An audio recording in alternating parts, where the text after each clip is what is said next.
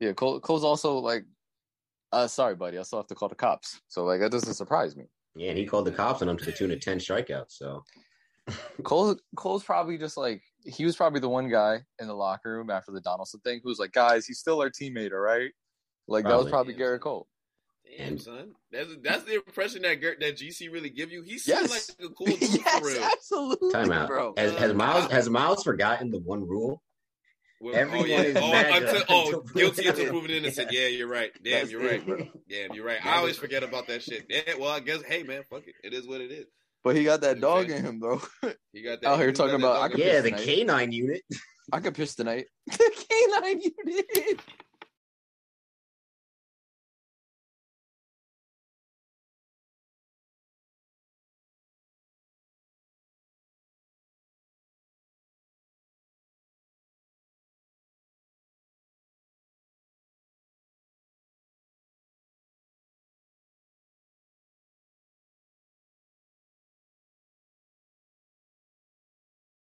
What's up, everybody? This is episode 156 of the Saratobi. Sa- God damn it. What is this show called? Oh, yeah. Saratobi Sports Podcast. Bro, I'm, we're out of the studio. I'm We're telling doing you. like, great. We're doing it's, great. it's, it's one of those, you know what it is? It's one of those things where it's like when you're out of the office, you don't All feel right, as Kirk productive. Cousins, relax. I'm telling you. So basically, when we do Zoom, that's me. At, that's me in prime time. I'm prime time Kirk Cousins on Zoom, Damn. And in the studio on 1 p.m. That's- Kirk oh, Cousins. That's a that's a that's a oddly specific and oddly like great comparison. Not It's a to callback to It's like three that episodes or ago it's too. like, or it's like the people who just suck at away games. hmm Yeah. Nah, my my man J, JT is a 49ers East Coast right now. There you go. So deep. Oh. Now, I think it's actually worse. East Coast teams going west, so you're like the Jets playing like the 49ers right now. Nah, who I'm, were, the, Pan- uh, I'm the nah, Panthers. Who is that? I'm who the Panthers going. Panthers. Uh, no, actually, sorry, I'm the picked that- Jaguars. The, they, Jaguars they finally played a game outdoors and they lost. Lions. That's what it was. The You're the Lions. Lions. You're the Lions Yeah. outside of dome. Yeah, but Lions trash in the dome too sometimes. Hey, But, yeah, I'm the And Jaguars going west.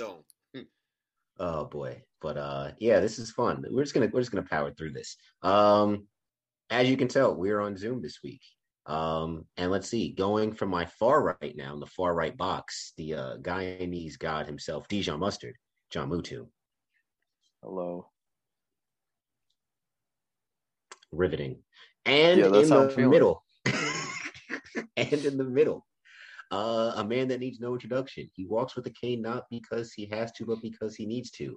Speaking of Demon Time himself, Mr. Worldwide West. He, Yes, sir. Dale Jones outside leaving a worldwide mess. Come on, man. You know what I'm saying? I'm with the Dirty Birds today. Stop playing with me. That that was hilarious only because for like five seconds in that five second pause, he's flashing his Ray Lewis jersey in the camera. Mind you, nobody can see you right now. So this is just this is just hilarious stuff This, right this now. is just all this is all for play play. You know what I'm saying? basically. I Basically. mean, we we having a At we having a Surtain good time pulled here. up in a muscle shirt. Tough. Who? Pat Surtain. Oh, oh, you got the game on. Oh, I forgot. I forgot. Damn. you don't be pulling up to work with a muscle shirt. You literally work at a gym. I work at a luxury gym, JC. Ooh, Oh. We have standards. us. Ooh, wow. Excuse me. Yeah. Oh, Yeah. Excuse Chris you. Brown. Shit is crazy. But yeah, you know, we had a great NFL week. Well, some of us had a great NFL. Some week. of us did. Was- I, I actually thought that this slate was was ass this week, and it, I actually was very very so wrong. There was a lot of upsets this week. Um, to be honest, I don't even want to talk about my game yet. Like that, we're gonna save the best for last. I think we gotta open it right. It's also a two for one, so Yeah, I'm gonna say it's two for one because both y'all's games. yeah. Well, two for one. Yeah, right. So I'm gonna get I'm gonna give Justin the platform to talk about you know the other team in New York. I can't even call them the other team in New York. I'm talking about you know, yeah, Fireman Ed's team. Those niggas. Sierra is so bad to be with such a cornball. I feel like you said that about a lot of women in life, but here we are.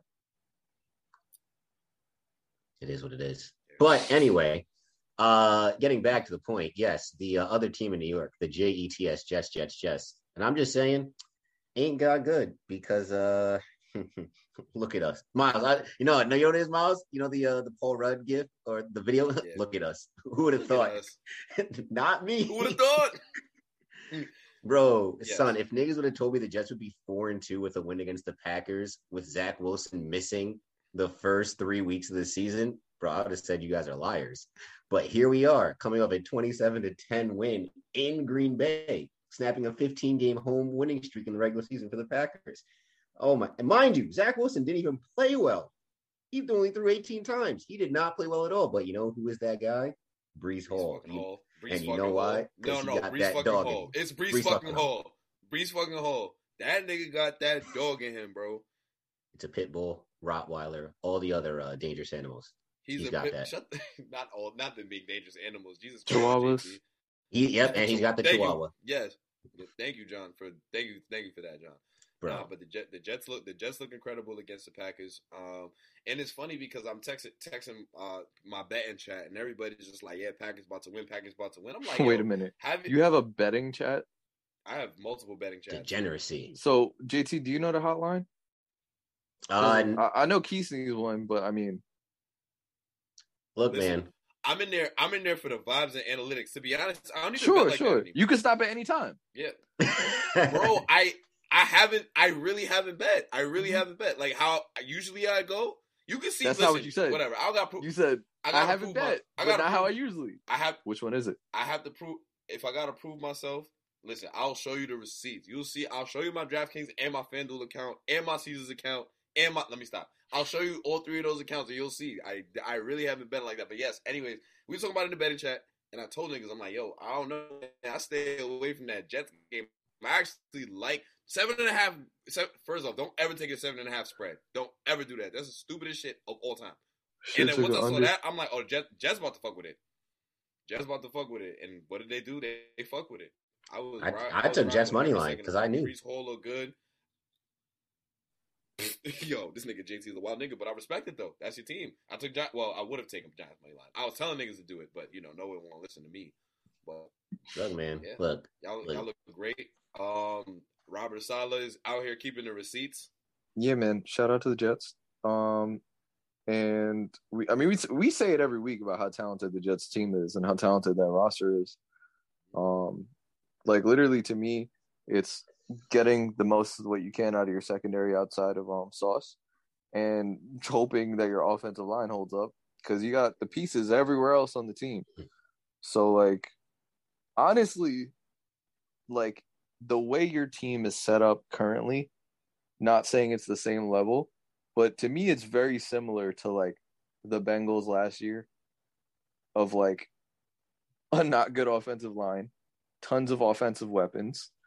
Um and I'm not going to say their front seven is as good as yours is now, but like at least a decent enough front seven and some kind of question marks in the secondary. But like you y'all y'all are winning these games and I also do think it does tell about what the fuck the Packers are going through. Um, but yeah, man, the New York football is back for sure. Yeah. I can at least guarantee that the Jets will be playing relevant football well into the rest of October and the beginning of November. And yeah, like you, you can't you can't ask for more as a Jets fan, honestly. Let Like, the now, Jets split the series got- with the Bills, bro. All the y'all play the Bills next week, Justin. no. They play the uh, they play the Broncos in Denver. They are three and a y'all half play point underdogs. And that's a tough place to. I might take that. I'm taking Jets money line next week. a half for real. Fuck it. Like- every week. Look, that defense is like like like you said, the defense is legit. Quinn Williams is arguably, like I said last week, Quinn Williams is making a case to be a top five, if not top three, defensive tackle this season. Um, five tackles last week against the well, five tackles this week against the Packers, a blocked field goal, forced fumble. Like, dude was literally doing everything you could possibly imagine. But the Uh, field goal, that's OD. like getting in the backfield, blowing up blocks. Like he was, he was amazing. Sauce Gardner also amazing. Like the defense as a whole, and Quan, Exan- Kwon Alexander, of course, is just making play after play. Like it is, mind you, we're still missing our starting one of our starting linebackers in Quincy Williams. So once we get him back, oof, I don't know, man. It could be. It's looking really scary hours for that defense. But look, they're they're winning games, and that's all you all you can ask for. Like, hopefully, you know, Zach. Well, I'll be honest, Zach Wilson hasn't looked fantastic in his three stars, but he's three zero as a starter this year. Uh, Jets haven't lost since he's been put in the starting lineup. So, you know, if it ain't broke, don't fix it. I'd like to see him play better, but hey, it is it is what it is. You know, so just take it one game at a time. This is probably the best. This is the best Jets have been in like five years. So uh, it's not not too much to complain about right now. Not not not not too shabby. Niggas thought they was gonna go one and eight in the first nine weeks, bro. There's a good chance we probably only lose one game up until our bye. That's fantastic, man. And it's like, like y'all honestly, both y'all teams are looking like real, like I'm not gonna say sneaky for the Giants currently, but like start of the season, you said these teams might get a wild card spot, I don't think anyone would agree. But hey, yeah, y'all like you guys are playing good ball. Um, and the thing is, when you got that defense, your team is always in it because shit can happen, man. Like shit, shit, shit can happen offensively, but if your defense is playing solid, like you can win games on a fluke, you can win games on some shit. So, yeah, and I like that. Um, after the after not this week but last week, um, it seemed as if Breece Hall was going to be the lead back based on like his vol- his volume and the amount of like just crazy ass runs he was breaking. And this week he was the primary ball carrier. I was fucking with that completely. But yeah, man, just showing out. Word to them boys. They doing everything that they got to do right now. And shout out Robert Saleh, man. Like he got them boys hooping. Yes, sir. Jets found their coach. Jets found their coach. JT. Jets have found their coach. Jets have found their offensive coordinator. Uh, we have found our defensive coordinator. I mean, but Saleh does a lot of has a big tie into that as well. It's just yeah, all facets of the game is are, are, are working well right now. Are they mm-hmm. perfect? Mm. No, absolutely not. Like I'm not going to say that they're on the even though they're only a game behind the Bills. I'm not going to say that they're on the same level as the Bills. They are not there yet. But you're sensible, Justin. They are. Look, I I think this team is really just a quarterback away, and that quarter and it all determines if we're depends on what Zach Wilson develops into this season. So you don't. Um. All right, I get what you're saying. I was just gonna say, like, I, I still stand by like your most pressing thing is just the O line, like to just get him a, a little bit of time. Um, did Vera Tucker play tackle again this week? Yeah. So that's the thing. The O line has been solid the last two weeks, like weirdly enough, because like everybody's just been shuffling around. I think they're getting they're firing off the ball great. That's why we're doing so well on the ground. Mm-hmm. Um, and they haven't really been having Zach drop back to pass, like at least like you know like the three step drops, things like that. It's like just getting him out of the pocket, which he's best at, or just getting him out into rollouts. So that's good. Mm. Uh, but look, I'm not gonna like if the Jets only want to throw the ball 18 to 22 times a game and they're winning. Who am I to say, oh, we shouldn't do that? We should have them throwing more because if, if Breece is going to carry us, might as well carry us. Just kind of like how the Jets were back in the early Rex Ryan days when they had, uh, you know, the ground and pound carrying Mark Sanchez, and he just needed Mark Sanchez just to not lose you the game. So, mm-hmm. yeah, um,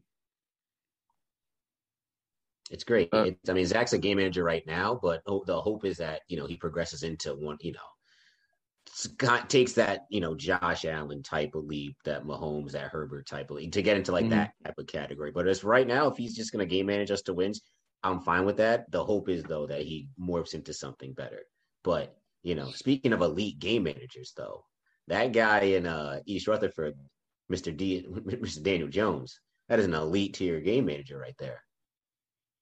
Yeah, I was actually going to transition. That's why I took that pause, but I didn't want to cut off your your Jets time. Um, you can you can go first, Miles. Do it. Couple things. Um, first off, and I told John this last week and a couple weeks ago, and probably a couple more weeks ago. Ravens in the second half, bro. Oh, it's bad. Like, there's no reason why, and I and I get it. Like, it's a tough, it's a tough game on both ends. This Ravens, I think there was five and a half, five and a half point fav- favorites. All right, that's fine. I am not even mad at that. But it's the the simple fact of the matter that the Ravens they have been they have lost to good teams in the second half. That's been the common denominator. Like they lost to the they lost to the Bills, they lost to the Dolphins all that good stuff. But then they lose to the Giants. And honestly, I you know, it, it's it's tough because it's like, do I feel like we're, now we're a good team? Yeah, now I now I convincingly feel like, and I can say that the Giants are a good football team. But for the Ravens to give it up the way that they gave it up, like John, you John was actually at the game, so I don't know from what angle he saw that fucking dumbass pick that Lamar threw. He should just threw that shit That away. was that was right in front of me. Oh, it was right in front of you. Oh, Yep. Jesus Christ! Yeah, because it's like, man, just throw, just throw it away. Live to live to see another day. It's like, yo, make us work for it. And you know, you go on the road, you start turning the ball over, shit start getting crazy. And you know, two turnovers in the fourth quarter by Lamar Jackson on a contract year. Mm, like, I I be wanting to defend this man. JT be wanted to, well, maybe not JT, but I, I be trying to defend this man. Then when he co- like, it's just a bad look on Lamar more than anything. Yeah, when it comes to Lamar, JT is like MAGA till prove otherwise. Like every white That's cr- baseball player. I, it's Um, just a facade. You guys know I bangs with uh, Lamar, you know, the MAGA the long way, but you know, it's it's, it's more. It's funnier being anti Lamar. I'm just, hey, I'm just, and I'm just saying, he missed, he missed some easy throws Sunday. He missed Listen. throws. okay. Um I'm not sure where to start. Um well one I, the Giants are they're they're a good team. Um they and I've been saying this about the way the defense has been playing. Um and Saquon's been playing well. And I feel like we we did a good job on him for most of the game. Um but we knew that at the end of the day, like it was always going to come down to if Daniel Jones can not lose you the game. And his thing was he made timely throws and um, made the throws that he needed to, um, which is great. The Wink really got them boys playing, even with all the injuries and stuff like that. Uh, Robinson got a touchdown. That's that's great. Um, I didn't know Leonard Williams was coming back. Um, but yeah, man, the Giants played a great game. I think they played really well. But with that being said, um, I think it was definitely like not to take anything away from what you guys did because you guys did play well, but we are supposed to be a good contending football team. And when you you are supposed to be a good contending football team, you have to execute, regardless of it's if it's a good team or not. And if it's a team that sh- I feel like we could agree shouldn't isn't necessarily supposed to be on the same level, then you should be winning. Um, even if it's scrappy, you need to get that win, and then you build on what you need to going forward. But uh, a couple things, just took a field goal miss. Lightning, like shit, shit happens. Like he is human. Um, Facts. wild in that. But uh when we talk about execution, like I understand why like I'll say this. We dropped uh, uh Mark Andrews dropped a touchdown that hit him in the chest. On top of that, right? I'll I'll get more specifically to Lamar a little bit later, but like wide receivers dropped plenty of balls that hit him in the hands. That's, that's not a great vote of confidence. It's not what you like. You don't want to. You don't want to want to see drop balls. Never want to see that. No. Um so the offense didn't look good. Honestly, our corners played like our our two star corners played pretty solid. They played well, right? Um on the Wan'Dale touchdown, um someone fell and it wasn't Marcus or Marlon, but someone fell and that's why he was so open. Right? They played well. It's our third corner is not playing well. And I don't to me, I feel like Brandon Stephens isn't playing well. I don't know if he's a little bit banged up, but they played Pepe a lot. I love Pepe he made a good play and then after that he was getting cooked right um we clearly missed marcus williams like that was huge but with all of those things being said we should have won this game our defense has been an absolute embarrassment to the ravens legacy we're supremely talented this is a D line that should be tops in the league because the D line is the healthiest thing we got. Obviously, we lost Michael Pierce this season, which is huge for our run stopping. But for the most of the game, we played pretty well against the run. Um, but absolutely embarrassing. Um, people can't make tackles again.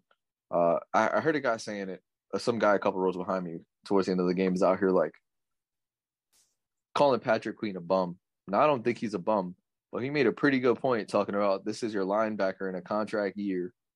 Now, I wouldn't say it's a contract year because it's third year, but it's a big year, and you're taking him out in the fourth quarter and it's uh second and six that that makes no sense to me at all, especially in a team that is super run heavy. So why are you going dime, especially when they can milk the clock?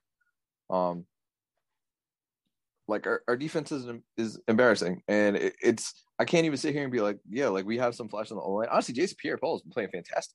Like when Calais Campbell comes in, he does great things.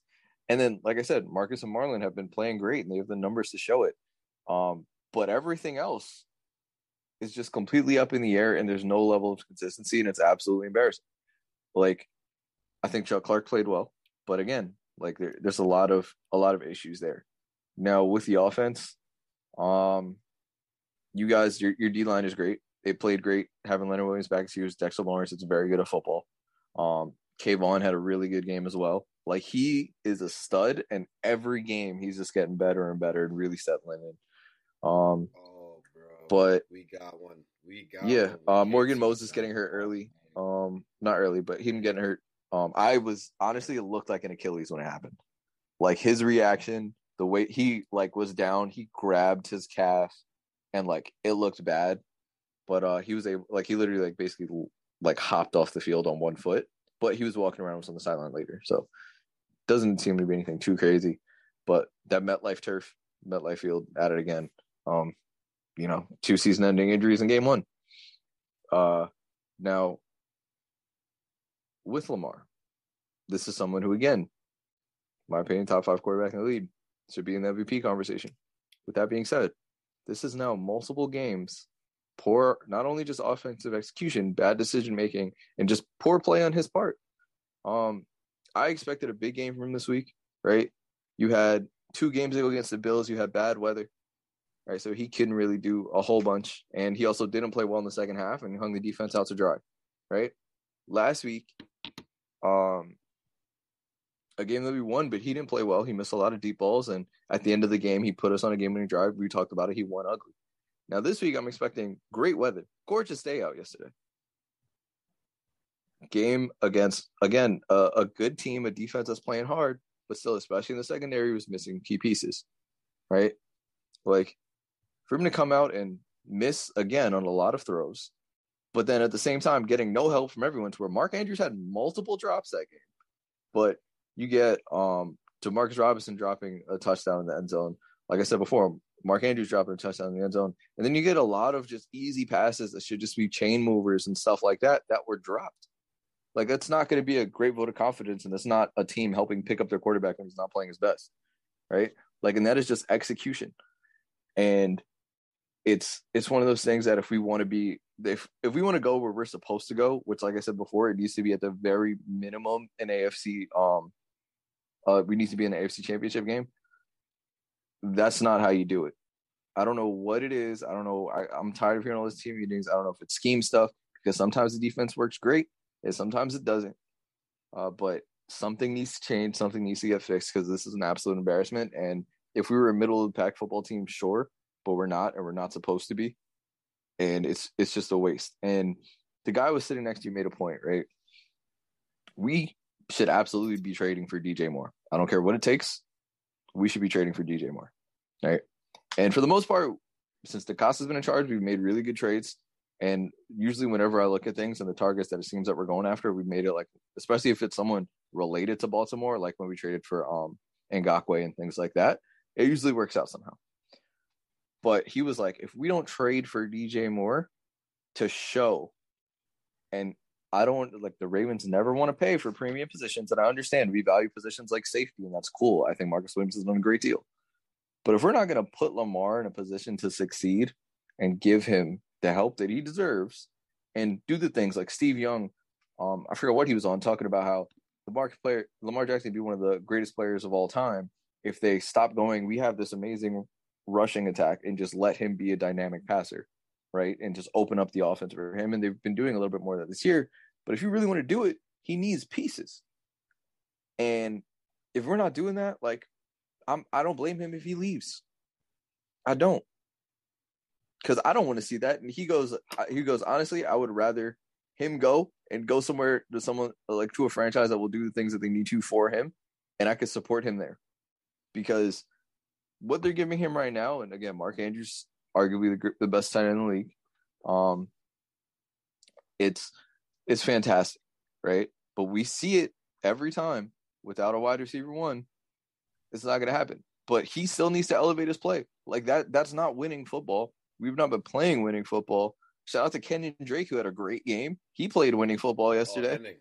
Oh, oh yeah, but everything else was just an absolute embarrassment. And I'm not going to say it's playing down because I think that you guys are solid competition. I don't think we took the game lightly coming in, but like uh, to to get cooked by Danny Dimes, and it wasn't like he was he made good throws, but it wasn't like we were making it difficult for him. Like every pretty much every pass he hit, the, the dude was open. The dude was open, and there was a bunch of space. And again, it wasn't on Marcus, and it wasn't on Marlon. So, w- what is with the rest of the defense? Like it's it's one of those that they're like, oh, we're not panicking, we're just frustrated. Like, no, I'm panicking because now this is multiple times, and now we're going against a team that isn't known for their offensive firepower. That that's what brought them back into this game. Like poor execution. We had how many red zone trips and just came back with field goals. Every time Lamar made a big play, someone made a big, a big play to get in the red zone. It was just field goals.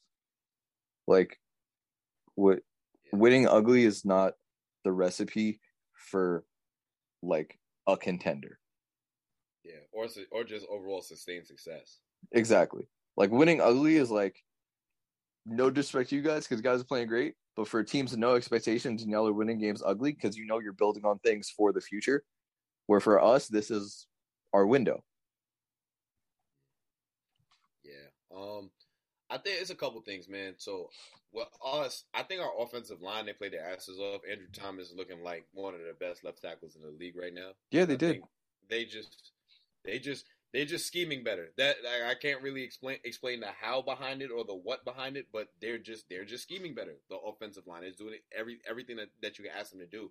Mm-hmm. Um, and I think the the key to us being such a such a better second half team than not even just y'all than most of the teams that's in the league um, is just the fact that Wink makes good adjustments. Like he's a like, which which leads me to believe is that like I think it had to have been an internal conflict in Baltimore him going because it's definitely not his ability to coach. Because no, I think great- it was.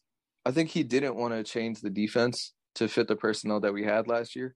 To where like you can't keep blitzing and putting our cornerbacks on an island when we have no cornerbacks. Right. And I feel like that just was just one of those things where like, all right, if he's not going to change and our personnel might change, I also don't think he got along with some of the linebackers. Um, from what I've heard, like Patrick Queen, like tried to nicely say that his system wasn't beneficial for a lot of them and stuff like that. Um, that's why I think it happened, and the fact that I think they've been grooming Mike Macdonald for a while, so they just needed so him to go get some experience. Yeah. yeah. like there was just one of those things like all right like it, it, should work out which i again didn't think was a move i thought if we changed coordinators it should have been greg roman but here we are facts and that definitely makes sense but I mean, yeah, it's one of those things. We came in, we played winning football at home. That's what you're supposed to do when you're a good yeah. team. That's it. Like, there's really not much else, not much else to it. Like, yeah, there's so many layers to it. But like, I'm not a new Giants. Not for you I'm guys. Not for you guys. There's no layers to it for you guys. You guys played well played your asses off. You deserve right. to win. Yeah, exactly. And this is what I'm saying. Is like I grew up with the Giants fan, knowing the Giants actually winning games. Like mm-hmm. it, like us getting to the point where we were shitty for however long we were shitty, we were dealing with the end of the Eli years. Like, yeah, yeah, like the Bob McAdoo were, era. Yeah, exactly. So I've I've literally seen it all with this team, but I'm used to my team winning more than I'm way used to them them lose them losing. And when you and this is this, like this is the I don't want to say this is the expectation because the Giants have been bad for so long, but this is this is the expectation.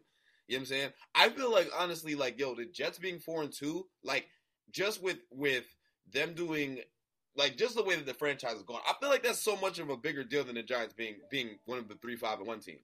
Agreed. You know what I'm saying? So, oh, oh, Justin's definitely I, doing his fucking fantasy basketball. Draft. Yeah, I, I, think the difference is um is the fact that um it's not so much that you're winning. I guess it's more of just how you're winning and how and I think it's also just with the question marks that you guys had coming in, right? Like I said, the media season, I fully expected Saquon to have a, a great season, and he has been. Um, yeah. But the big question mark on what you're getting from Daniel Jones, because remember we said at the beginning of last year that it was going to be the prove it year. He got all the offensive weapons. You worked on the offensive line, and he showed us what he showed us, right? So I think it's more of just the question marks where like obviously there's question marks for the Jets, but we all agreed that the Jets had a ton of talent. So we're just like the, the talent's there. They, they'll figure something out, right? Um, where for you guys it was more of just I don't even know exactly what talent you guys got right now, but hopefully you got a coach, and that's what it is. Like you guys have great coaching right now. I'm still wild that Andrew Thomas has more touchdowns than Kenny Golladay and Kadarius Toney. I had my client say today that he thinks Kadarius Toney is um, trying too hard to be a rapper, and that's why the staff doesn't like him. Um, he was like, yeah, he's probably talking shit to them and being like, I don't need football, I can go be a rapper. Um, but I I agree the Giants had a lot of years of success. I think it should be a bigger deal if the Jets are doing um so well. But this is also a very strange year in football. Um and to where the fucking Buccaneers are lost to the Pittsburgh Steelers and shit like that. But to to put a bow in it from my point, um this needs there needs to be some level of panic. There needs something needs to change. Uh I think again, I don't think we're a dysfunctional franchise. We are currently acting like one. And it's not just from the management style, it's also just the players gotta fucking play. Like if we're gonna sit here and talk about I trust these guys to make plays and they're continually not making plays and losing these games to teams that matter, like this is not a winning recipe. And we're still in the first half of the season, so it's it's not the end of the world, but like there needs to be some jumping off point, right? Like in the 2019 obviously Lamar's having a great year, but like Tony Jefferson lost him for the year. Chuck Clark steps up. We trade for Marcus Peters. Shit gets different, right? There is some catalyst. There is something. And the only move that I'm hoping, there's two moves that I would like. One seems more realistic than the other. And I personally would love an Odell signing, and that doesn't affect us now. That affect us come playoff run. But um, if we can get DJ Moore, just someone. I mean, shit, we could get Robbie, I would have been happy. But like for us to sit here and go, hmm, Andy Isabella, and we're gonna actually um work out DeSean Jackson. Like it's the same Andy formula that has not yeah, he was signed to our practice squad last week and then got elevated. Um Word, the, Ew. Card- And- the ex Cardinal. yes, Andy that second round pick That was yes. cut because he was Oh, trash. and Jesus, and for us to bring in DeSean uh Jackson, like I get it, but at the end of the day, Joe Flacco had better receivers. Joe Flacco had Anquan Boldin when he won a Super Bowl. Right? Anquan Boldin's a phenom- was a great receiver. And even after the Super Bowl run, they still got him Steve Smith, who when Steve Smith retired was still putting up ridiculous numbers. Like there's been no receiver of that caliber that we have had. And again, I think Rashod Bateman has the talent to to be a number one, but he's still super young, and the offense isn't doing him any favors, and he's been hurt a bunch. So, like, what are we doing? Like, we at some point you gotta you have to make the change, right? We did it where Ozzie Newsome never really made in season trades, and DeCosta did the trades, and great things have happened, right? We have made consistent trades that have worked for us, and even Jace Pierre-Paul signing, good signing, a little late, but it was a good signing. And you know, we're hoping to get a lot of people back, but those are all things that affect us later in the season. Well, we got to figure our shit out now.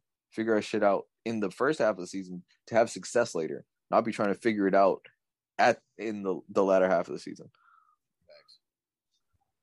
I'm just an upset fan. I had a weekend for of, full of L's. Not great. I ain't gonna, I ain't gonna lie. You, we always got more to talk about when our team lose, man. Yeah, This is the, this is about as quiet I've ever seen Justin on the podcast because the Jets are four and two. Them niggas is winning games. It's like, yo, it's but actually, he'd be pretty quiet when they lose too, just because it's the same shit every year. Well, well, once It's a different year. It's a new age. Right, the ghost of Joe Benigno is fucking screaming somewhere. So it's all good. You know what I'm saying? It's been it's been a, a, a weekend full of losing. There's a lot of fucking underdogs this week that, that like I like I was telling y'all earlier that, that really came through and won. Um but yeah, like I'm Yeah, just- Pittsburgh is one of the worst teams in the NFL. Um, and for them to beat the Bucks, wild. Yeah. That was Not a- the worst, was a- but they're- yeah. They're they're competing for the number one pick. I mean, they're they're they're pretty bad. I think I think Pittsburgh is pretty bad, but Yeah. you know, it, it's still. I, I hate to be that person and be like, it's still Pittsburgh, but like, I just think that certain organizations, like, they just ha- they just have a certain caliber to them. Like, that they're just not gonna just like roll over on dudes. Like even No, that's fine. bad. Yeah, but like, all right. So here's the thing: like, even the Mhm. Ravens are that are playing bad, right? Like, you're talking about panicking. You're talking about all this shit. The Ravens are still three and 3 Mhm. You know what I'm saying? We, we're talking about how bad the Steelers are so far through the season. They're two and four. You know what I'm saying? I'm not saying that that's great or anything, but at the same time, it's like, yo, they're not roll, they're not rolling over the teams. You know what I'm saying? So like, I don't want to make it seem like that. Like they're not trash like the Commanders. Like the like the Commanders, dead ass suck. Like I can't wait to play these guys. Um, Commanders yeah. suck. Who else? Well, Pittsburgh, Pittsburgh definitely sucked. I, well, no, no, no, no. Well, the Bucks definitely sucked, sucked, sucked this weekend. The Texans, I mean, they, they- you know, needless. Yeah, to say, Texans are pretty just- bad. Um, Um, I mean, well, Carolina. on paper, the Ra- Carolina's really bad. They Carolina's say very the, bad. the, the Raiders is probably the best one and four team in the league. In theory. seriously, In theory, right, they they really could easily be four and one too. That's that's that's that's what makes it funny. right. But other three and three teams, though, John, like I, I think y'all in a better position than the Packers. Like y'all are, y'all, like I would definitely still say that. All right, you know the Ravens are three and three, the Packers are three and three. Like the Pat, like if I was a Packers fan, I'd be shitting my pants right now. I just lost to the Giants and the Jets back to back weeks. Yeah, and that's the thing. Like uh, again, we we got quality wins over good teams, right? So that's why it's not. It doesn't need to be full blown panic, but like you got like clearly there's an issue. This isn't this isn't a fluke anymore. Like this isn't all right. Like some something happened. Like for example, the Dolphins, young players who didn't play together in the preseason, right? Bunch of blown coverages, bad communication. Should it happen? No, but you can understand. You could be like, all right, there was a bunch of blown coverages. It wasn't from any of our experienced players. Fucking Kyle Hamilton did a bunch, and a bunch of players who lack communication. Right? That's that's something that you can understand why this is happening, and you can be like, that shouldn't happen again. And it didn't happen the next week. It was something I was working on. Right? The Bills, there's no excuse for that. And then now it becomes another one. Right? And then now the Giants, it's another one. So it's a trend now. So sure, you don't need to sit here and be like, all right, the season's the wash or anything like that, or or we need to go out here and just like fire someone or do all these things. But like something has to change because clearly this is an actual issue now. I don't give I a mean- shit about our signing practice squad players. Like I'm tired of hearing that shit. Like I get it, we find talent, we do those things, but like that that will make us like always a bridesmaid, never a bride. Like we need. There's a reason why. Again, we bring it up every year. There's a reason why someone, someone like Josh Allen, got a Stefon Diggs, shit got different.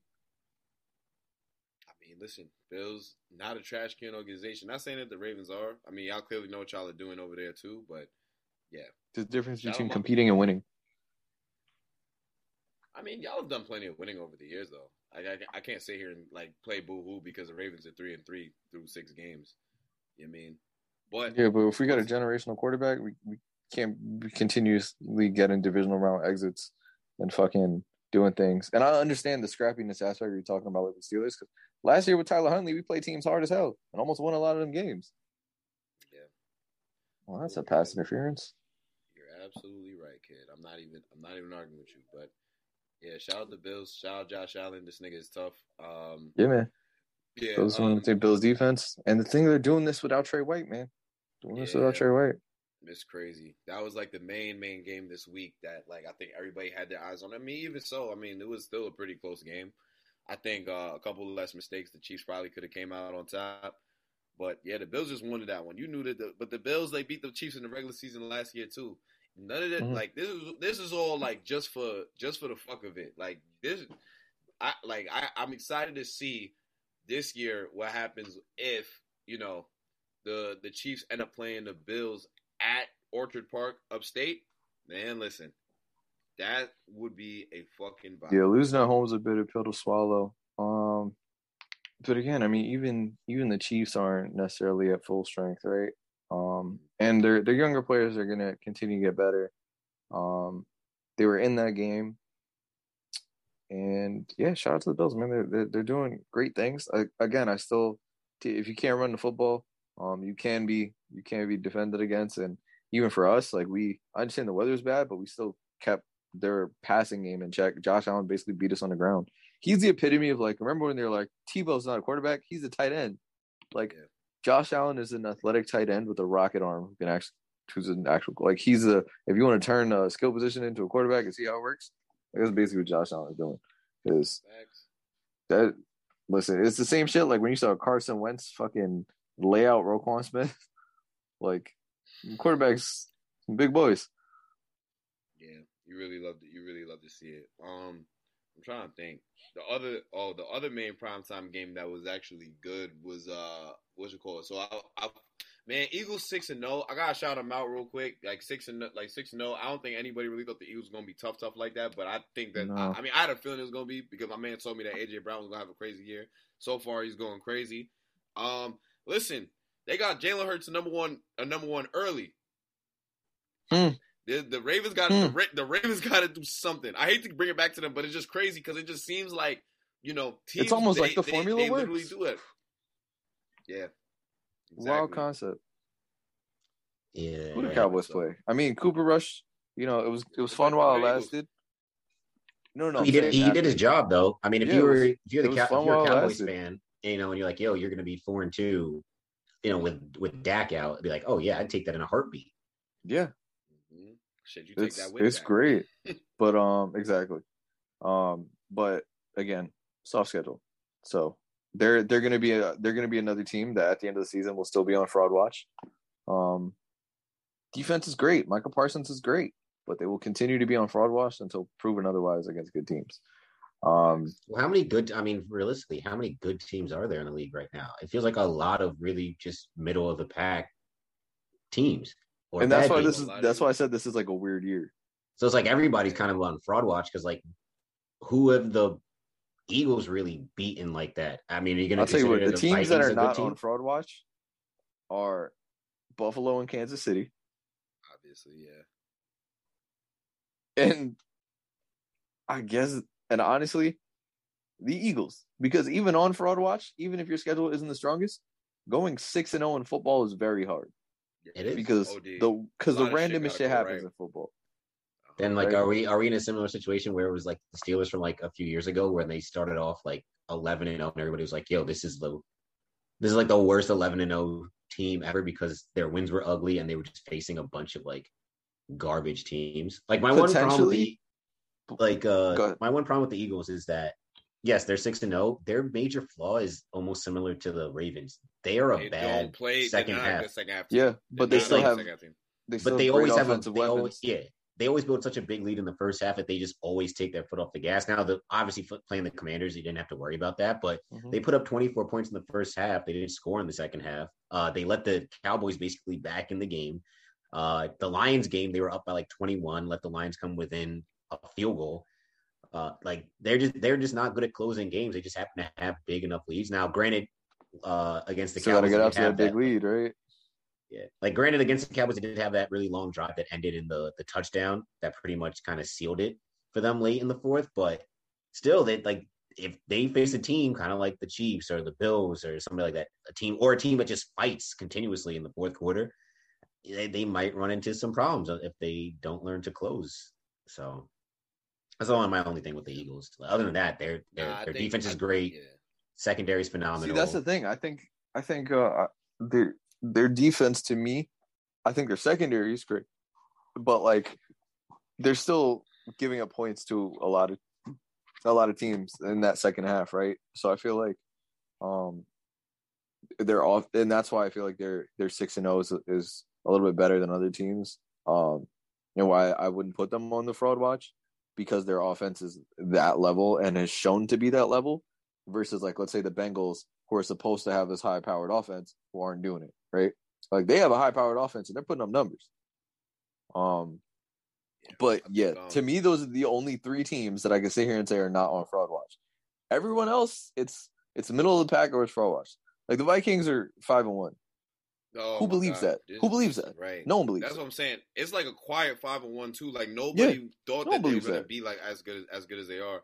But to to to your point about the Eagles, John, I definitely agree with you. And the other thing is, the Eagles playing the NFC. Who is really nice in the NFC? We see that the Bucks Wide are open. not playing well. The Buccaneers, the, the Buccaneers are not playing well. The Rams, the Giants are playing ass. well, but that's on the- that's on another. The Rams are not playing well. The 49ers are playing a little bit better than them, but to be honest, I think the best team that the, the team that's playing the best in that division right now is the Seahawks. And I think I got every reason to believe that. Um, the Packers aren't aren't playing well. So if I'm being if I'm being real, the Eagles realistically they may not get battle tested if in a perfect world till the Super Bowl.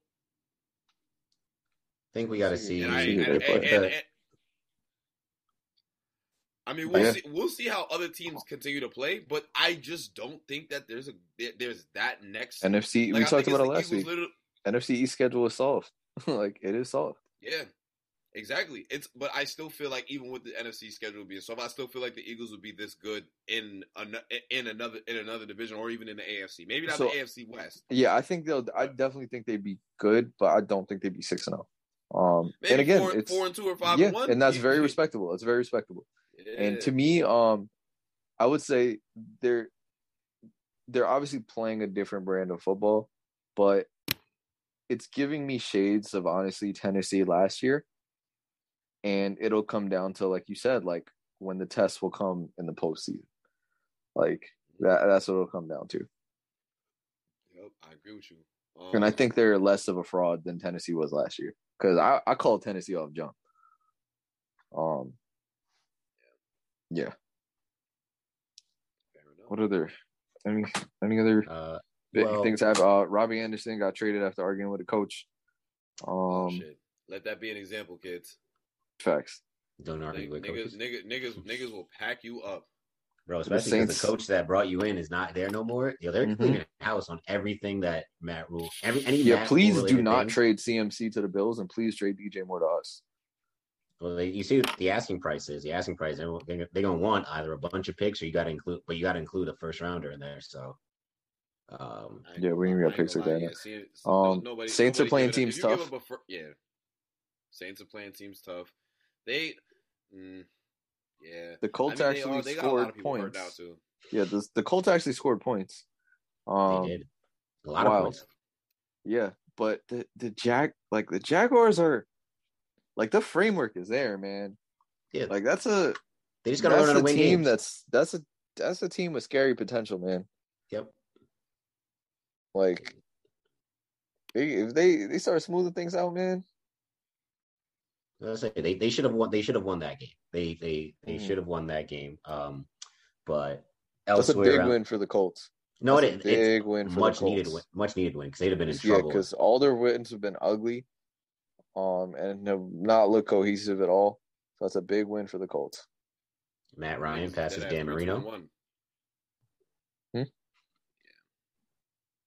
No, that, that Come on. niggas is dead at th- they're, they're three, two, and one. Yeah. Yeah. that's which is which is crazy. No, they're it's four, two, like one how- now. Four, two, one. Oh, Can't- wait, can't no, be they- four, two, and one. No. they- they- they- Three, they two, My bad. one, 'cause My bad. I thought I could have swore Matt Ryan said three, three wins last week. Fuck it. You know, niggas Nah. be whatever. Fuck it, but we yeah, ball. nah. Yeah, fact. Shout out, but yeah, shout out them niggas for real. Um, it, Hey, the Rams didn't start out great last year.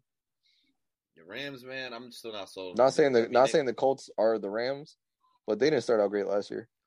No, I mean, no, the Rams were the Rams were decent Rams- until November, and then November is when they lost every game. They lost every game in November last year. I remember because that's when they played the Packers, they played the 49ers, they played like a whole string of games that they lost. Yeah. They they, I they think- folded in the tough part of the schedule, and then they started playing better in December.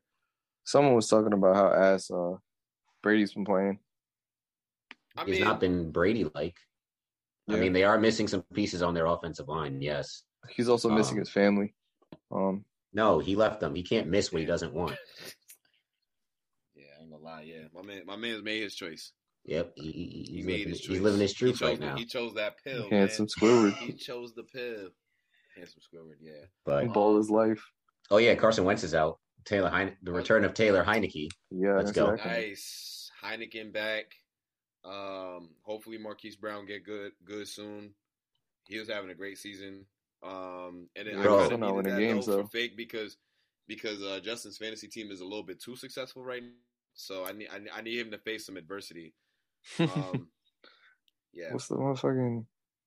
What are they? They got two wins too, right? Who the Cardinals? The Cardinals. Something like that. They're two and four. Yep, they are two and four, and their fearless leader was out here saying it hasn't been this hard since my rookie year. Yeah, So- Cliff Kings, uh, Cliff, Cliff. Kingsbury, you're on the hot seat, buddy. I'm sorry, but like Yeah. the allegations are starting to set upon you. Yep. And it's been bad because it's like the past couple seasons, the Cardinals actually have started good, but then they've just tailed off at the end of the season. Yep. Now they're they starting bad, and They started last trending- season seven and oh. zero. Yeah, and it was it was us saying every week, relax.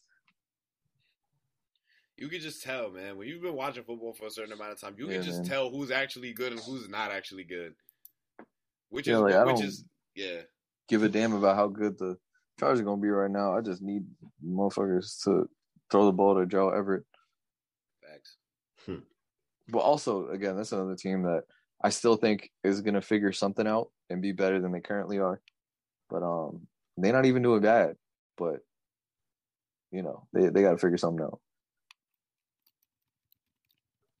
Because there's no reason why that a defense, um, with uh, J.C. Jackson and Khalil Mack, and like everything else they did is like, and and that all well, you know, um, Well, they're missing two stars. Jay Herbo, Jay. Herbo was hurt. Obviously, the number one uh, receivers out and stuff like that. But as long as the defense gets it together, once everything else clicks, they'll be fine. Sense. I think that's basically it for football. I mean, we Yeah. really just got. I mean, we're not gonna do primetime picks this week, guys, because uh, Matt is not with us right now, and he is part of it. So yeah, we kind of can't violate. yeah, Matt, Matt's in the race this year, so look out for that next week. Yep. But I will say one thing: the Giants are two and a half point underdog or three and a half point underdogs at the Jaguars. Do, do not. That is such a trap game. I feel it. I feel it. I feel it. I feel it. Do not touch that game. Which game? The Jaguars and Giants game. Taking the under. Yeah, that might be the move. Yeah. Don't touch it. Don't touch it. Um, but yeah, if that uh is it for football, then I guess we can get into our next topic, which is the other sport that's about to start by the time this podcast will have been released. The NBA is back, you guys. I'm so I'm so happy. Um, You need something to lay your head on, John? I do. Yeah. Uh, because God knows it's not our fantasy league. Uh, my other one is right. is going great, but definitely not Yeah. our fantasy league. Um, yeah, man. Uh, NBA season starting this week. Uh, I mean, first game for us is against the Suns. Um, I'm I'm excited. You know, this should hopefully be uh Luka's MVP year, uh, first of many. Um, but in regards to my team, we made some additions. Maybe not as big moves as I feel like we should have. Uh, I feel like we're all on the same page, but still moves that people don't think move the needle that much that I, I do think.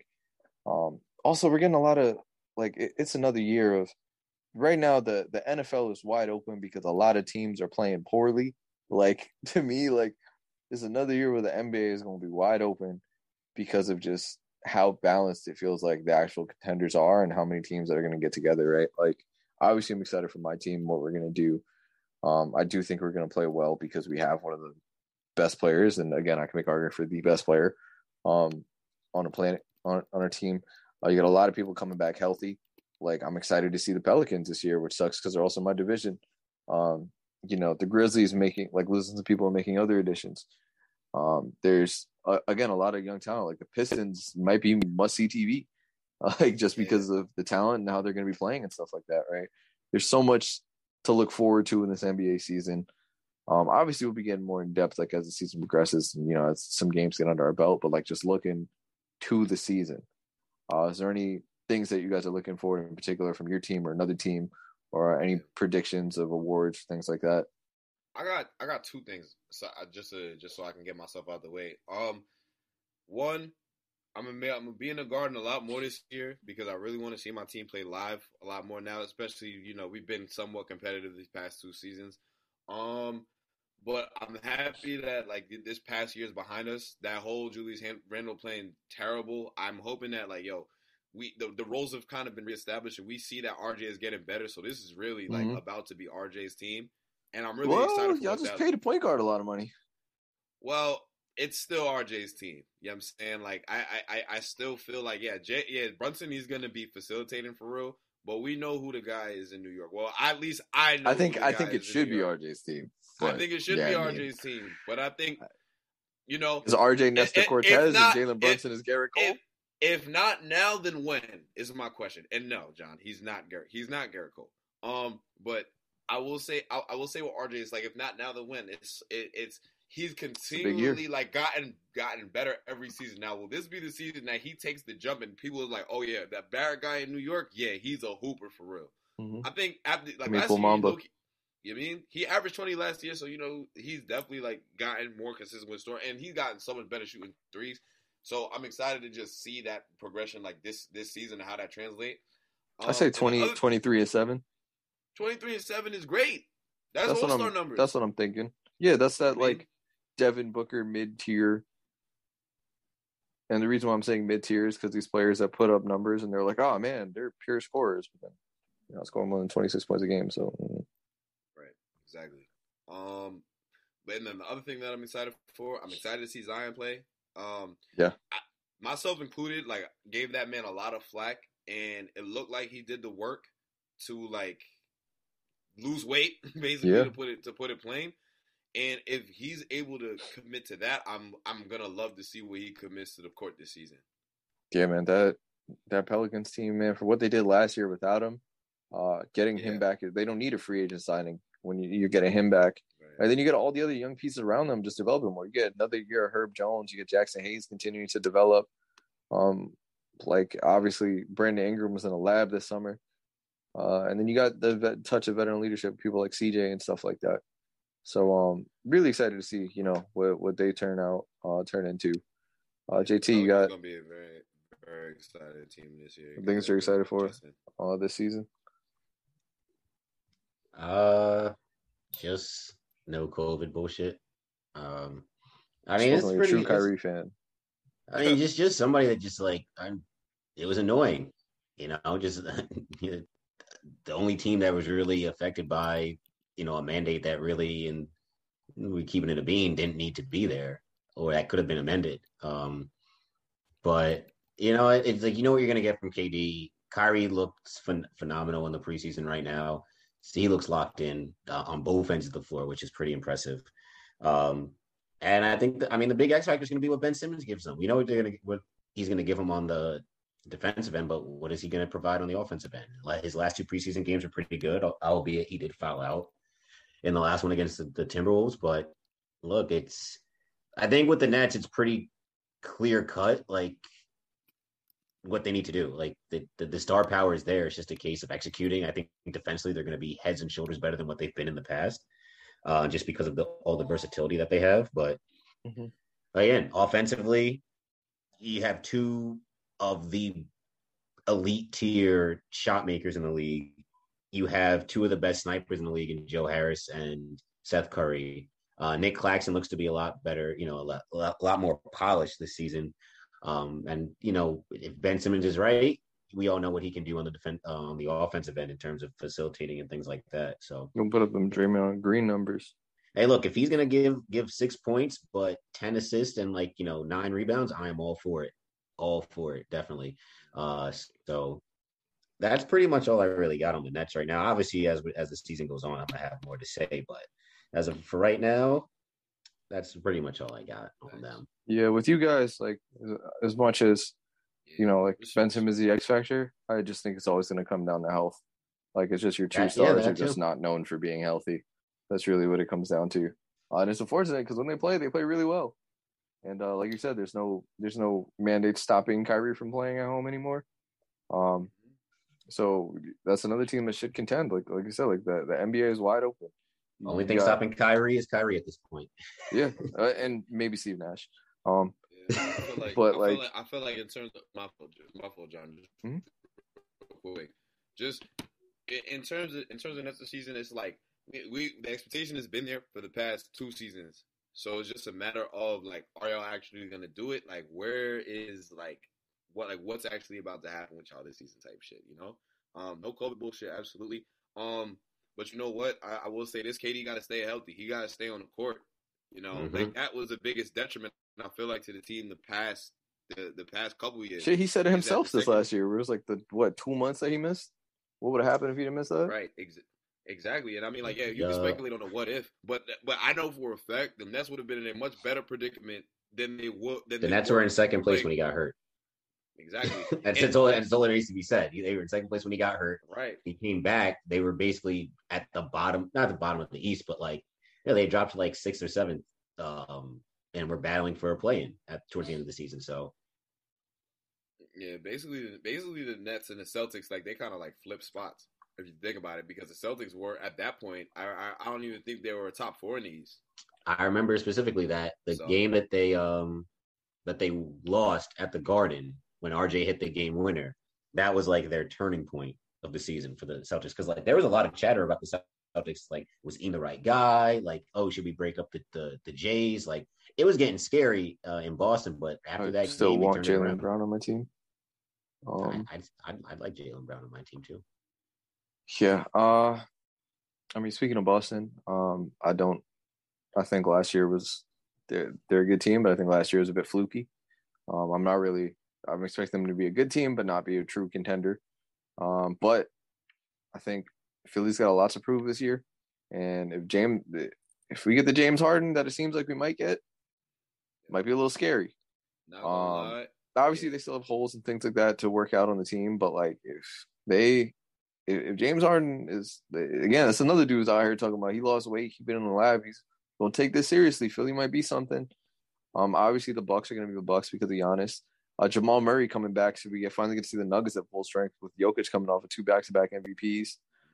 Um, dude, there's a lot to look forward to, man. I mean, the, the new look Cavs, uh, I still think they're going to be a good team.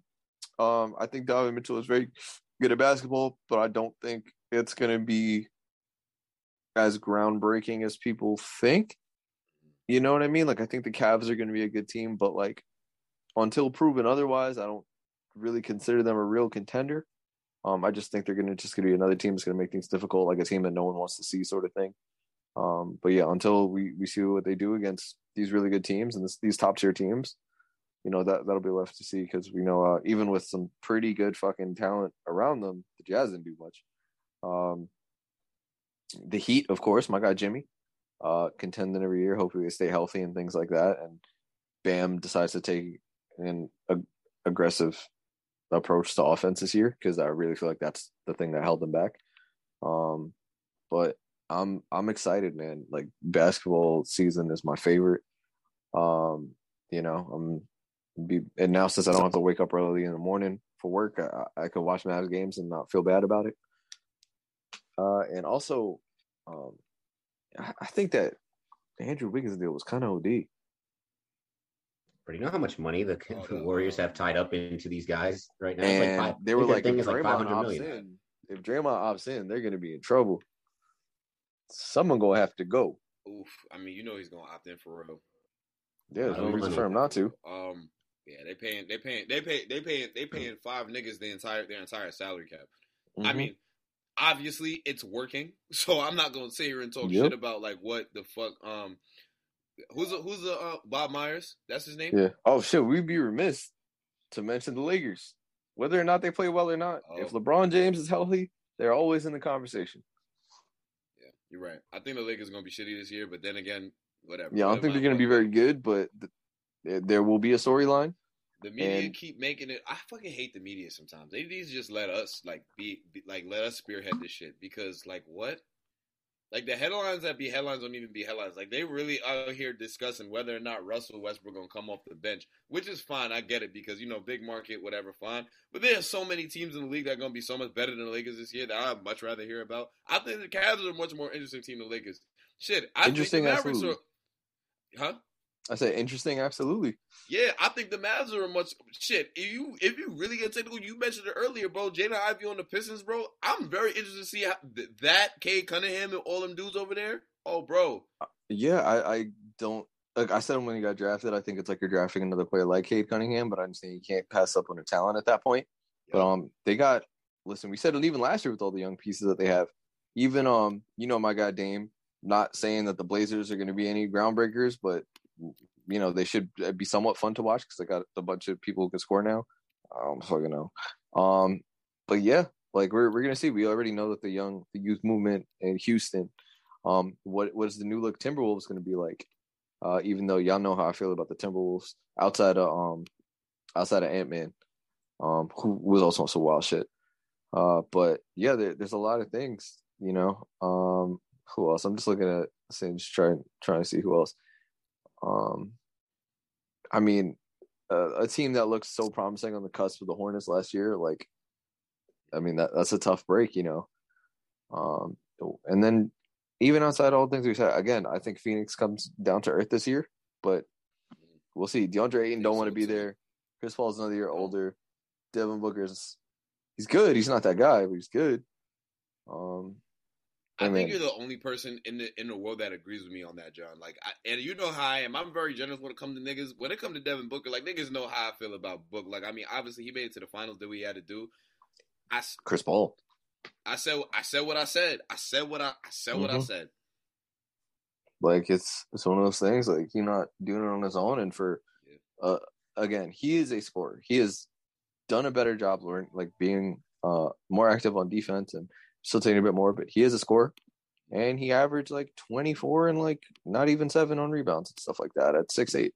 So, oh, that was another thing. Apparently, this uh 2023 free agent class looking good. 2022 free oh free agent class. Uh, 2023. Yeah. 2023. Yeah, they're just like a lot of key young role players did not sign any rookie deals. Wow, look at that. You said Robert Williams, Grant Williams didn't sign a deal. I would Tyrese, love Grant Williams. Tyrese Maxey is going to be a restricted free agent uh, as, as well. Uh, they didn't. They didn't reach a. Two. I mean, sorry, not Tyrese Maxey. Uh, yeah. Matisse Thybulle. That's what I meant. Because mm-hmm. um, they didn't meet a the thing. So. Hey, I forgot. I forgot to say like the Clippers, man. Kawhi coming back. They got John Wall coming off the bench.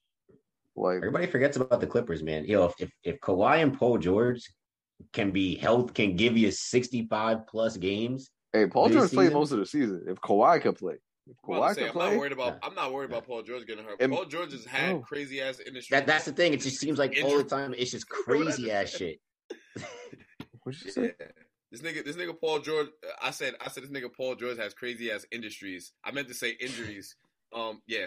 Uh, but, um, like, but he dude, always somehow comes back and mm-hmm. will play sixty plus games the next season. And he even said like, and for him to literally go, yeah, everyone's saying is one A, one B. Nah, Kawhi's the one. I'll be the two, and I'll do whatever. Now imagine if Paul George is your two. Paul George is the MVP candidate through most of the year last year. Like, it's like the Clippers. It's gonna be scary over the Clippers. I think, I think they're they're gonna you know health permitting, they should be a better team than the Suns. Yeah, heavy on the help permitting because mm-hmm. it's like we got a lot of niggas with injury history on that team, including Paul George. Like as much as I love yep. him, like he's proven to bounce back from it better than the, the his other two. Yeah, but, but, he missed a lot of games. I, he did miss a lot of games. I, but I can't sit here and say that John Wall coming off the bench and Kawhi, I'm gonna get 50 games from both of them. I can't. I can't definitively say that and be mm-hmm. and be confident. They got to just go out and do it now. All right. Um. So that's all we really got for sports, guys. Uh, I hope you guys like that Chainsaw Man segment that uh, we did last week.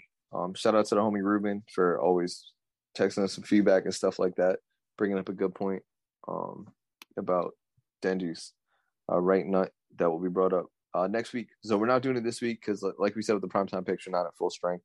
Um, and Matt is also a part of that. So we're gonna do episodes two and three next week. Also, we're recording on Monday this week, so the episode technically didn't come out yet.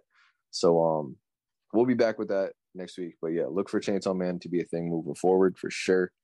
Uh, but that brings us to our OG anime segment, Anime Book Club. If you guys did not know, we are watching Tokyo Revengers. Uh, and this week we did episodes 16, 17, and 18, which was some fucking heat. Um, yeah, episode 16, Once Upon a Time, uh, we found out the backstory with uh Kazutora and Baji and Mikey. Um shit is different. Shit was so different. and it's like I it's weird because it's like this show is happening in the present and the past at the same time. So you see a flashback of when Mikey and all them little niggas was even younger. I mm-hmm. thought it, it, just gave good description and, get, and good context as to like, all right, and like you go back and I and I and I don't want to like jump too much out of order, but like just the whole the whole interaction of um I, I forget I forget their names um long hair dude with like the golf looking dude. Yeah. And uh, Kazutora. Kazutora. Kazutora is the dude I was talking about. So you really see like their whole their whole interactions, and I'm thinking like, man, like Mikey was about to let Baji get fucked up by all of those dudes that that uh that was trying to run down run down on the bike, and and Mikey pull up out of nowhere as per usual and just started fucking niggas up. So my and I and, and I ain't gonna cut you off too too much, John. But, but you but I haven't seen it. So yeah, you're fine. You're not Yeah. off. so basically, you see the whole interaction with ba- with with Baji Kaz- Kaz- Kazutora after the fact. They're like, "Oh, it's Mikey's birthday." Da da da. We about to set. We about to set the stage. And so that, so basically, now they're setting the stage for what's about to happen. They're like, "All right, you know what? He got that bum ass moped. We really about to get our man's a bike type shit." Mhm. You know, the shit that he always wanted. exactly, the, exactly the exact same shit that that he that he always wanted. And like you get so like this, I think this episode you really get the most the most for real in terms of in terms of depth and plot because everything kind of happens so fast. Next thing you know, they're in they're in they're in the they're in the bike shop getting ready to steal it because you know Kazuto had the great idea. Hey, we can't. We're fucking kids. We can't get this shit. Let's just fucking steal it. They're Mhm. like, all right. You know, Baji was very hesitant about it. Baji I was not that- with it at all. He wasn't, but I mean, I can't say he wasn't with it at all because he really like, like he was, like he was there, like he did it, like he was there. Yeah, man. You know I'm just? Yeah, but he was hesitant, and he was like, "Yo, Yeah. Mikey wouldn't even want us doing this for real." he was just very much like the the things that I got so far, like through that episode, was um one Kaz uh, Kazutora and Baji like kind of upset, and they were like, "Damn, like he's been different since he's been hanging out with Draken," and it's like so they're kind of upset that Draken's been teaching Mikey some level of humanity, right? Um, and then when like one Mikey also had dead eyes back then, um, but then I was just like, you see, like Kazutora is kind of just like a bad influence, and like Baji is just loyal to a fault, right? That's what I'm seeing. So at this point, I'm theorizing, right, that like, and, and we see it a little bit later too, but it's like to me, it's just like, okay, they were super loyal to Mikey, like they were gonna do this for Mikey, um, regardless of the consequences, because that's their guy, right? So like, that was the only thing, um, that was the only reason that Baji would actually do it right? Like he, I feel like if it was anyone else, or he was like, "Yo, steal bike," he'd be like, "Nah, it's dumb." But like, you know, they, like, clearly Mikey means a lot to him. Um, and then it's like one of those like, when shit goes south, it's like, see what happened when y'all want to act too grown, right? Um, you gotta deal with the consequences, and then we see when Kazutora snaps to where he goes like, "We were doing this for Mikey. He deserved this. All these things." And the only reason that, um, when they opened the door that Baji went through with it is because he had pictured Mikey on the bike and he was like, yo, he deserved this. He would look so cool on the bike. You know what I mean? And then now Magic riding, Kazutori not snaps. Kazutora snaps and then goes, So much. yo, like this happened because of Mikey. Like instead of I did this, like and and it's they're kids, right?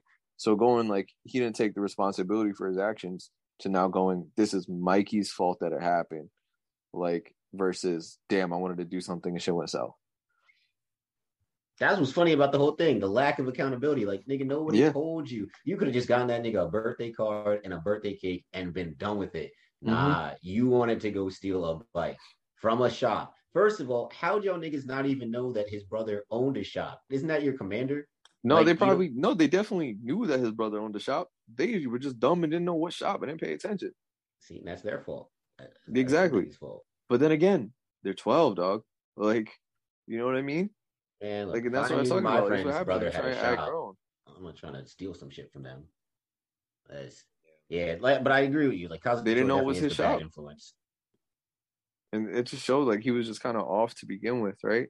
So now in like episode 17, um, we get more of like that conclusion and whatnot, and it's like, so to me, um, it goes from Baji being loyal to a fault to Mikey to being willing to actually try and steal the bike, um, and getting talked into it, to Baji being too loyal to Kazutora, of going, yeah, he spoke for me, so I didn't go to juvie, but like he still went.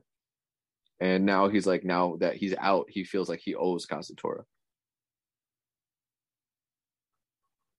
But um, yeah, episode seventeen, no way. Um, yeah, so now we find out, you know, he fully gets accepted into Valhalla, and they go, yo, in one week, October thirty first, it's on. Halloween brawl, baby. Yeah, like we scrap it, scrap it. Um, and in this episode, uh, Chi- Chifuyu enters the fray. We find out who home who the uh, first division vice com- uh, commander was. Who Baji had to fuck up to get into Valhalla. That nigga was getting washed, boy. Yeah, and now we see I he's we loyal really to a fault. that- yeah, yeah, all Like- niggas, but yeah, Yeah, like he's out here saying like Baji's awesome, and he did bring up a good point that Baji did save uh, Takamichi when he punched uh, Kasaki, because that was a bad situation. hmm Like, um, and he took the Okay, like definitely distracted. That definitely distracted it. Um, but Chifu knows that Kasaki can't be trusted. So at this point, do you guys think that what he's saying is accurate? If he's just like, yeah, like Baji joined it because he he's still loyal to Toman or da da da. Like, do you think mean, that's like, accurate? When they was having a conversation like on the bridge when Takabichi and Baji was talking, I kind of Mhm. got the vibe that mm, I don't think that this nigga's a spy. I think this nigga might be on his Sasuke shit and just lost for a little bit, but Yeah. I don't think that he's. I don't think that he's on, on the spot. That's what really what this was given. It's just like, all right, nigga, you're mad for whatever for whatever reason you're mad, but that might be some misguided, misguided shit. But what I will say is that kind of like the whole interaction about why like why Baji and Kazutora are like cool is really because like Baji feel like he probably owed a nigga something because he helped held him down, despite the Mhm. fact that he not acknowledging that he never wanted to deal with the shit in the first place. Exactly. Um, but W was fucking, fucking with 17. Hold on a 17 second. Wait, wait a second, wait a second. Go back and forth between the like the present and the past. Mhm. Mm-mm. y'all go. I was gonna say, I think you're good now. Yeah, so we we get a lot at 17 because we basically see a lot of the um we see a lot of the present and the past flipping. Um and in present and in the present they're trying to figure out a plan and in turn now that uh Takamichi got the the intel that John spoke of, he goes back to the the past, discusses with Naoto and they they eventually come up with the plan Mhm. to um they they they get the Ka, Ka, Kasiki Kasaki Kasaki. Kasagi is the is the ma- is the main target now. hmm Also, the other thing that um I was thinking there is uh one we see uh Takamichi actually like talk to Mikey about it and be like, "Yo, like Baji not coming back," da da da, and then like kind of make his intentions known to where now they're like, "Oh, you heard about my brother," and they're also like, um, uh, they're like they they respect you know the fact that he he had the balls to say that and stuff like that, and we see that he gets an ally in the past now, right? Like so, Chief uh Chifuyu is now going to be his ally, and he's like, "Yo, I'll help you try and reach your goals," you know what I mean? Um, which is dope, but hey, man, like we we go, you know, they talk to Osanai, they, we do these things, and obviously he goes to the future, but like, yo, Kasaki is Kasaki is different, man. Like he's underhanded, and we knew that from when he punched Takamichi. Like to me, he's giving big Danzo vibes. Like Mhm. Oh, he is yeah. a tactician and he is a menace and people fear him like El Chapo level to him to be like, bro, if I tried to kill him, like I'm terrified as to what he would do. And this is Osanai who knew he could wash him in a fight. You know? So that's crazy to me. Um, so here, do you guys think Kasaki is the head of Valhalla or is Chifuyu just chatting? man. Honestly, after that whole after that whole conversation that um they were having, I didn't know Mhm. really what to think of who was of who was the leader of Valhalla. I I had no idea because it really like I think behind the scenes, like yeah, I think that would make sense, but I think that's Mhm. just kind of what is like way too obvious for me to like actually believe that that's what's going on. And then when we actually find out in the in the present time now, when he's having a conversation with um, well, I always forget this nigga the, the fucking Uh, Draken? Name. Draken. When he start having a conversation with Draken about um who who the leader actually is, and they start playing the the memories. That that Mm-hmm. now now now revenge has got me locked in because I'm like, oh, now Yeah. this is, this is actually getting yeah. This I was like, yeah, now this shit is actually getting crazy. Yeah, um, I think, I mean, it, it really leaves it up to those options, right? Like, and that's why I'm asking as to what you guys are thinking because Chifuyu seems pretty convinced. And then when he talks to Draken, he goes, Well, Mikey's technically the leader of Valhalla because Valhalla beat us. But as far as um Draken knows, when Valhalla had that fight, they still had that headless leader. So that leaves the question again: Do you really think there is a leader, or like is it just another thing that like um I forgot which one you talked about but y'all think Hanma is really the leader and they're just saying that it's someone else. It was me. Yeah. So do you, do you still feel the same way? Because I mean, Osanai said it himself. He was like, "Yo, Kisaki used me as a stepping stone, and now he's using um uh Hanma." I don't know. It might just feel like one of those things where he's not the leader per se, but he's just doing a bunch of stuff that makes thing that puts things in motion per se. Mhm. Like he's not telling people or ordering people, yo, go fight, go do this, go do that. But Mhm. it's one of those where it's like, all right, he might put one thing in motion that sets off a chain reaction so that it might seem like something else is happening. Yeah, he's like ten steps ahead, bro. Yeah. Um, Like that's why I think it might be a case. Like him coming into Toman is him basically like um you know, on some Mhm. undercover spy type shit. And like that's how they that's how you absorb uh the other gang yeah, by pretending that you're a part of it. and so so you you think that Kazaki is the head of Valhalla, I don't know I don't know if he's the head per se. But you think But- he's involved in Valhalla? He is involved in Valhalla very heavily, yes. Okay. Um. So the last things uh, that happens at episode seventeen is when uh, we find out that uh, in that battle, that Mikey kills Kazutora, and I love that um when Draken says, "I can't believe we were so blind and didn't see the cross that he was bearing when he was just a fifteen year old kid." Like him acknowledging him being a kid, I think is huge. Yeah. Um, About time somebody like- acknowledges that they're children. yeah and like just you know um that that's a big thing going into uh episode 18 and especially looking back at the past right um so episode 18 you find that we get a lot more of that hindsight um advantage right so we we hear more from um uh Draken who again reminded him be like bro you need to get out of Tokyo but we find out that um Mikey kills Kazutora Baji's dead um so Mikey loses both of them, and uh, that Kasaki prepared a patsy um, to take the fall for Mikey, and then once that happened, like he was never the same, right? Uh, so I, I don't know, like there, there's a lot of things going on. Um, it, at this point, what do you like? What is the what is the plan? Like we, we find it out, right? Like where Naoto goes, listen, so we know you gotta you gotta save Baji, right? Um, we think that at this point we think that Kazutora kills Baji, but we're not really sure. Um, but I, I put it. yeah. There's so many layers to the story, and then I'm like, it's like the gang version of Knives Out, low key, like the the way the plot is progressing and stuff like that. Maybe I haven't seen Knives And Out. I'm watch that. like, I, I did not think that the that the fucking plot was gonna like be this like thick by this point. hmm I'm thinking like, yeah, I, I I really didn't know what to expect, but yeah, um, honestly, I, I'm I'm fucking with I'm fucking with the with the layers of it. And real realistically, it's like I think they once believed that uh, Kazutora is the nigga that kills him, but shit, Kasaki set the whole shit up with the other gang hmm and Trying to you kill know, we- Dragon. Exactly, and we found out like in episode seventeen that that was like you know his true like that's what Kasaki's role knows because he's trying to be the number two.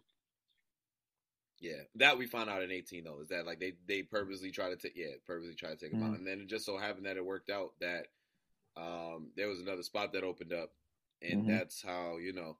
And it's kind of funny. Like this show is kind of funny because like they try to make us think real quick that uh Takabichi's about to get that shit, and it's like nah, sorry, Yep. that's too easy. That's too easy, guys. We're not giving y'all. I like it, man, that. and that's the Yeah. to me that's where it's like there isn't a lot of power of the pen here. Yeah, that yeah. At first, I was very skeptical, but now Mhm. I'm like, all right, you know what? Yeah, this is like actual plot progression. I'm This shit is this shit is tough, man. Like it is like nothing is easy in this show, and that's what I talked about before. Where like a lot of flashback shows, it's a very simple, like we stop this one thing. Oh, there might be a chain reaction, but as long as we stop this one thing, everything will work out. And we sort of got that feeling earlier on where he saved Draken, and then he comes back to the future and shit's still fucked up, right?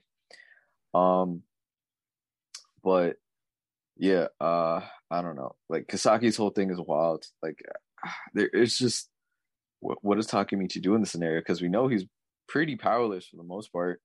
um, but what else? Uh, this episode, right? Um, he he goes back. He ends up hanging out with Hina.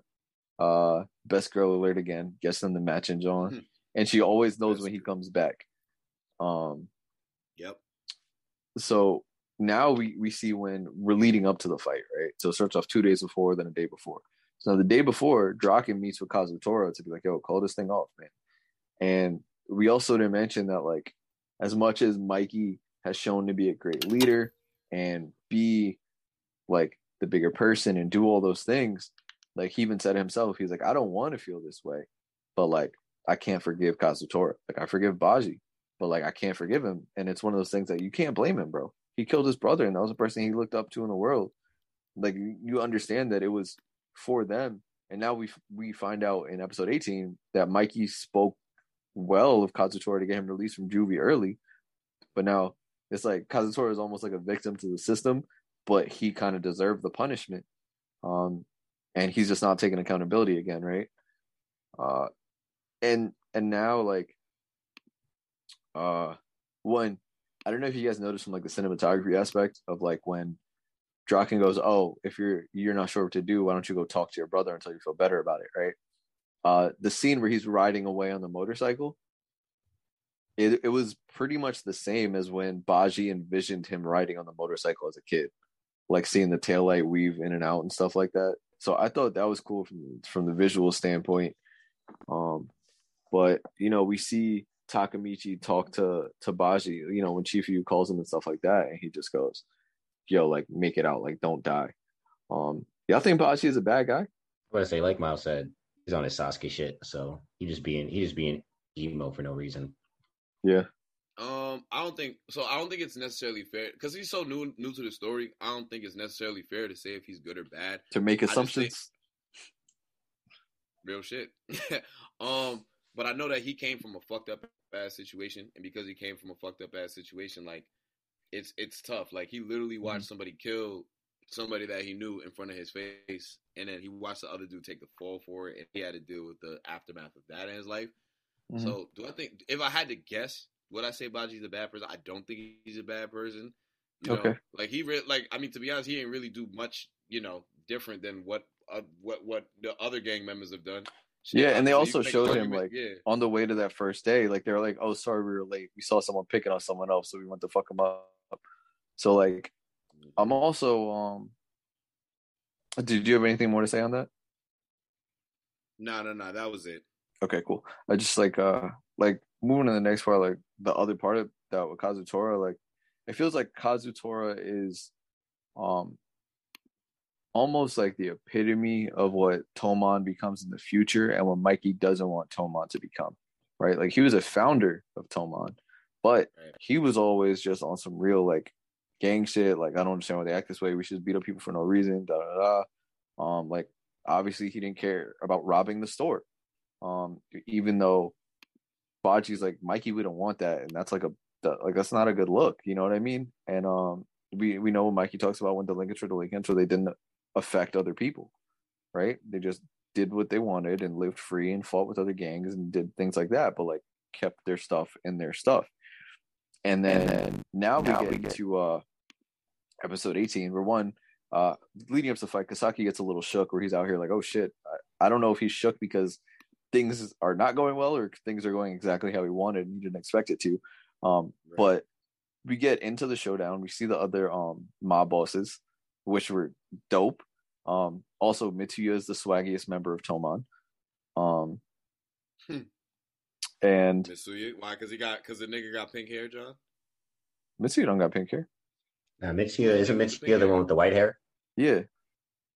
He's the one who when they, Oh, they yeah. showed everyone the day before the fight, he had the uh the he had the jacket and the headphones on the on the thing, Facts. um on the Yeah, subway. um, okay. But like when they do that like the the admirals, right? When him and Draken are talking, getting ready for the fight, and they're like, Oh, do you want a free for all? Do you want your five best guys? And like he just washes homie from the other gang, the older dude, um Hanson. And Joe's what what is this nonsense talking about rules for a fight? Like he's the epitome of what Mikey doesn't want Tomon to be, and that's like just something that I noticed this episode, you know. Um, but shit's about to get shaken. I really want to know why um Takamichi still don't got his uniform. This man's about to fight in his in his school uniform. Different. Um, That's a that don't warm up with the team and the in the team warm ups.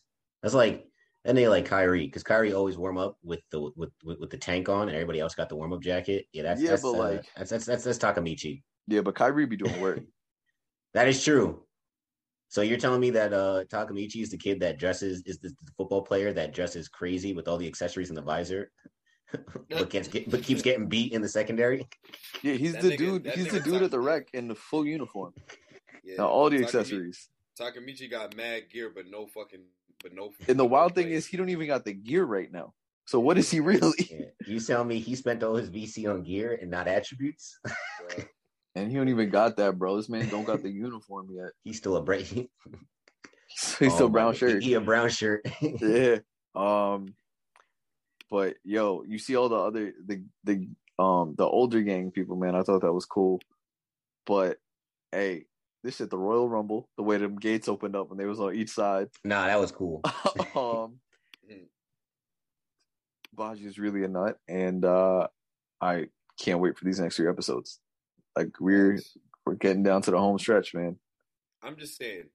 But if niggas was like, yo, y'all either doing a five on five with y'all best or y'all doing a mesh, bro, I'm take yo, this is I'm taking the five. I'm just saying. Had to I'm had to do the five on five, bro. Especially because I'm pretty sure they were outnumbered. But Draken was like, I mean, you started this, so you can choose Yeah, facts. because he's not pussy. But like, not everyone's as strong as the the captains, bro. That shit didn't make Yeah, most sense right. though. But you get to pick your five best. You get to pick your five best. You telling me like, yo, No, I'm saying, but if Draken just going, we're gonna do a free for all. Like, the grunts is not as strong as the captains. Like the oh, grunts will that get washed oh, and we- they can still oh, We win. know. Yep, Yeah. that's a fact. I play Pokemon Leaf Green. I know. That's a Yeah, man. fact. Them grunt, them grunts. I used to work through them grunts. Oh, bro. Eh, still though, didn't make much uh much sense. Like the whole like all the other gangs being there and people could watch. I just Mm. didn't make sense to me. to me it just kind of showed the like because they're like they're not a bad gang like what Osanai have with Mobius, right? And it, it just goes into what Mikey talks about about like there's rules to this shit. You know what I mean? Like there is street code. Like obviously and he and um Chifuyu says it where he was like these people normally like butt heads with Toman, but they understand how big of a deal this is and they want to make sure it's not no like foul shit or whatever, right? Like they want to make sure that things like are done the right way and that like because everyone like they throw around murder and kill a lot of times but no one's trying to get locked up bro outside of maybe homie who tried to murder Draken, but that's because he was being a hater um Yeah, that nigga was on some shit. no one's trying to get locked up and they just want to like have control and be able to do what they want in their areas right? And, and like even when it comes to like you gotta think about gang shit in real life there's still some level of respect right? So that's all it was.